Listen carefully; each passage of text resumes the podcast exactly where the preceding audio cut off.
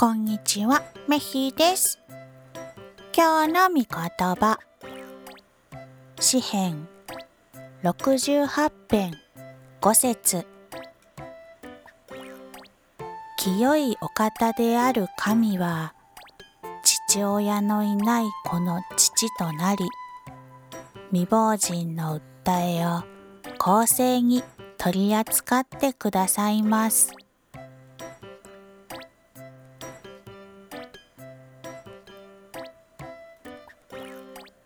今日もイエス様を信頼して過ごす一日となりますように。それじゃあ、またね